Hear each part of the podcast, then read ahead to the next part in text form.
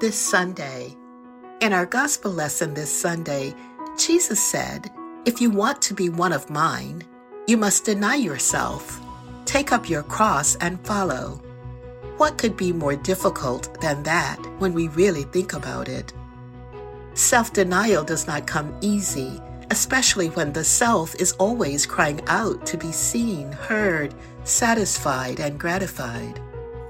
Self wants its own way almost all the time, and more, more, more. And who wants to hear that we ought to embrace suffering when we're so tired, tired of suffering and sacrificing and taking the high road, assuming that we do? What good would it be to get everything Jesus asked and lose oneself in the process? The real, authentic self that God has created us to be, amid all the things that are constantly vying for our attention. Oh, these hard sayings of Jesus, I just want to ignore them sometimes, don't you?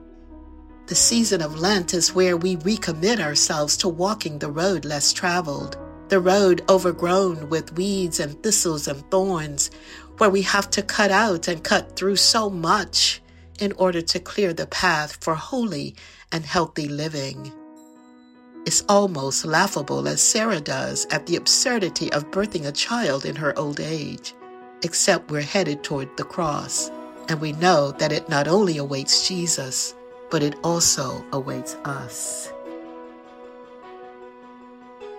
Guide us, O Lord, and walk with us this road, that we might walk with you in the ways that you would have us.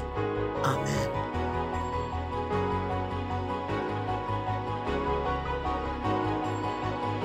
Join us Monday through Friday as we walk together and let's see where this season will take us.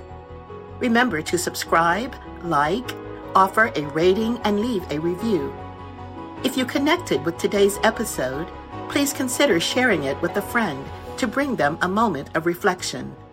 For more information about Park Avenue United Methodist Church, to listen to past episodes, and join us in worship online on Sunday mornings, visit our website linked in the show notes.